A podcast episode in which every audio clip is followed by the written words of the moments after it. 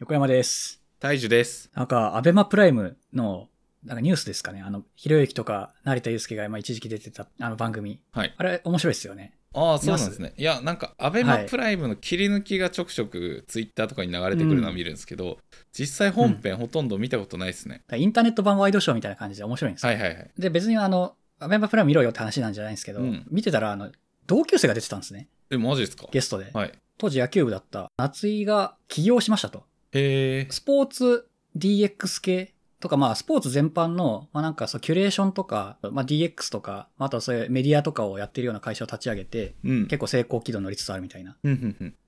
まあ、例えばあの、この間のワールドカップの時とかでも、まあカメラが自動でボールを追っかけるみたいな、まあそういう AI カメラみたいなのを使ってたりとあか、そうなんだ。なんだっけ、選手を管理する際にもうちょっと科学的な方法でアプローチしようっていう、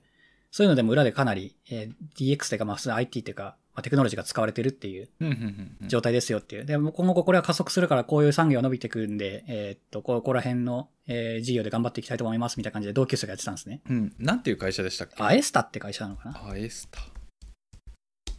ウェルネスで世界をつなぐっていうのが出てきた。あ、それっすね。ああ、これなんだ。おお、すごいな。あ、じゃあ、これ夏井出てんじゃんってなって。うん。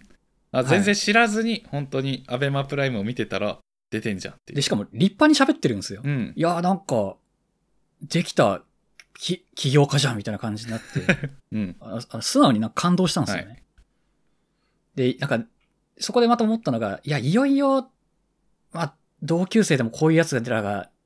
出てきたかってなって、うんちょうどまあ30前後になってくると、油が多分乗ってきた感じだから、うんえー一人でなんかや、やり始めて軌道に乗せるってことができるとか、うんうんえーひたすらサラリーマンやってるっていうタイプじゃない人が現れるのも、なんかこのタイミングなのかなって気もして、ういん、や、なんか普通にかっけえなってなったんですよね。なるほどまだ例えば同級生と Facebook でつながってて「アベマに出ます」って言ってた、たのを見て見てみましたとこならわかるんですけどたまたま見てて遭遇するっていうのは相当ですね。そうですね、うんしかも結構いろんな、すごい人出てるじゃないですか。アベマプライムって。まあ、かなりちゃんとした、名の知れたゲストとかがよく来るあの場に、あ同級生出てたっていうのうんうんうんうは、んすごい感動しましたね。あの思ったのが、あそこにじゃあ仮に自分が座ってたら、あんな風に振る舞えるかって思ったんですうんよ。うんうんうんあの能力一体何なんだろうなと思っうてん。まあ、アベマインターネットでしか見れないとはいえ、結構な人数の国民が見るわけじゃないですか。そうですね。その中で、なんかヘマして、わあ、頭悪そうこいつみたいな印象を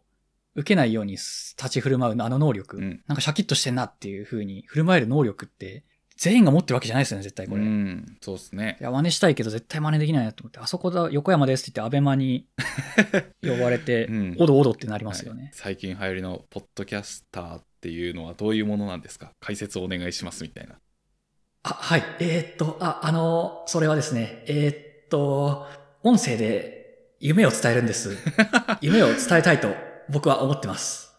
はい、横山さんでした。っていう風に多分なると思うんで。いや、本当だからメディア向けな人間ってやっぱいるんだなって思って、うん全然無理だなって思いました。なるほど。まあ少なくとも僕らは仕事柄ないっすよね、そういうの。仕事柄っていうか、まあ職業柄、やっぱ2人ともソフトウェアエンジニアなので、メディアで喋るっていう以前に、なんか例えばうん。会議でプレゼンするみたいなのないっすもんね。プレゼンじゃないっすよね。うん。なんか、普通に議論ですよね。そうっすね。えオーディエンスを熱狂させる系のトークって苦手っすうよんね。うんうんまあ、だから才能の有無っていうのもまああるとは思いますけど、まあ、才能の有無置いといてなんかそもそも日常的にそれをやってるやってないっていうのは大きいような気がしますね。だいぶラジオのテンションも変わりますよね、そしたうら。ん、オーディエンスを沸かす系、ポッドキャスターっていう風に、うんうんちょっとやっていくかっていう風に舵切ろうとしたら、だいぶこの喋りのテンション変わる気がするんで、ねうんけど、ちょっと今ハイテンションで喋ってみろって言われても、いや、できないっすね。さっき起きたばっかりですもんね。 そうっすね。太陽ってめちゃくちゃ遠いとこにあるじゃないですか。そうですね。その太陽が放つ光って一体何分前に、えーっと、できて、それが地球に到達してると思いますか太陽の光はい。えー、わかんないっすね。なんか2、3分とかっすか知らんけど。ああーいいっすねその高速っていうのが確かね時速40万キロぐらいだったと思うんで、時速じゃない秒速40万キロなのかな多分、うんでそれの距離で割ると確か8分ぐらいなんですよへえ。ということは僕たちが見てる光っていうのは8分前にできた光っ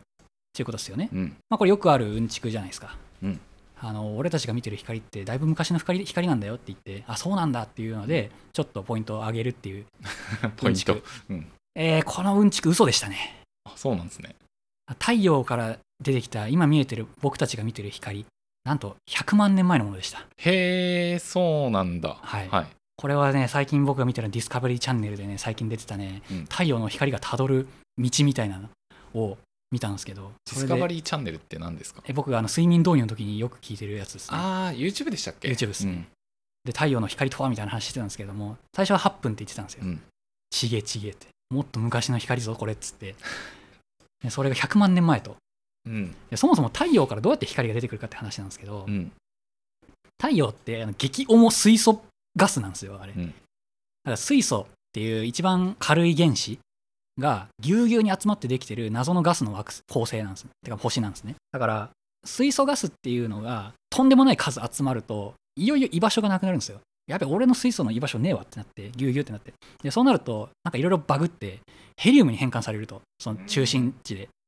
でヘリウムに変換された時に、えーと質量を失うんで E イコール MC 事情的なやつで膨大なエネルギーがバーンって生まれるんですね太陽の中心部ででその膨大なエネルギーっていうのが、えーとそ外に、えー放出されることで初めてその太陽光がその太陽っていうものを脱出して地球とかそういうところの遠い惑星に到着するっていう話なんですよで中心は密度ギチギチなんですねそのとんでもない量の水素が存在してる中で光できましたって言ってもその光外出れないんですよまずとんでもない量のそのおしくまんじゅうされてる満員電車から降りなきゃいけないんでちょっと光僕ちょっと居場所ないんで通してくださいって言って、えー通そうとしたらいやダメっすっていう風になってまたぎゅうぎゅうと中に押し込まれるといややめてよそんなことって言いながら徐々に徐々に前に進むのに100万年かかるっていうんですねでそれで太陽のその表面にたどり着いたやっとたどり着いたってものが長い時間かけてまただから東京に 東京、まあ、星にだから地球にたどり着くんで実はあれ100万年前の光だったっていうえーじゃあ太陽のなんか表面から、えー地球までは8分だけど、はいその光の発生場所、まあ、つまり太陽の中心部から地球までで言うと10万年いや100万年ですあね 100万年 か、はいうんとんでもあの、まあ、マックス100万年、なんか運がいいとスムーズに前に進むらしいんですけど、えたらい回しにされまくった結果、全然その発生した光っていうのが届かないってーいう、うんでもこのおかげで、太陽光、だからそのヘリウムに核融合で、えーっと変換されちゃった時に発生されるエネルギーっていうのって、でかすぎるらしいんですよ、本当は。ガンマ線って呼ばれてて、普通に地球にそれが到達したら、何もかも壊滅するぐらいのとんでもないバカでかいエネルギーらしいんですね。でこれをやんわりやんわりとその太陽光のえー表面に到達するまでに弱めてくれるんですよ。えちょっとどいてくれどいてくれって言ってその満員電車から、えーっと飛び出ようとするときにクタクタになっちゃってまあ俺エネルギーあと残りこんぐらいかなっていうとこから8分かけて地球にたどり着くんですね。だからそのおかげで太陽光っていうのが人間にとって有害じゃないっていう状態に持ってこれてるんで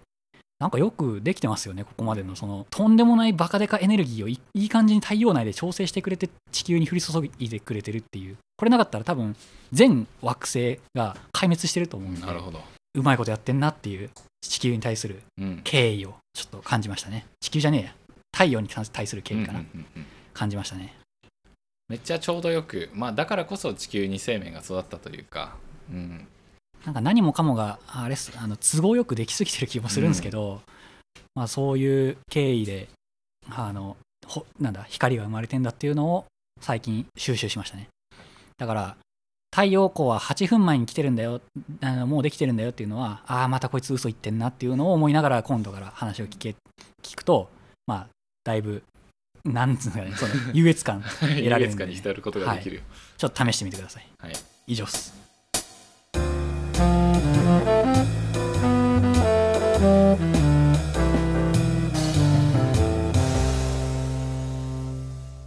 人間 FM ではお便りを募集しています。概要欄記載の Google フォームまたは Twitter の DM からお気軽にお送りください。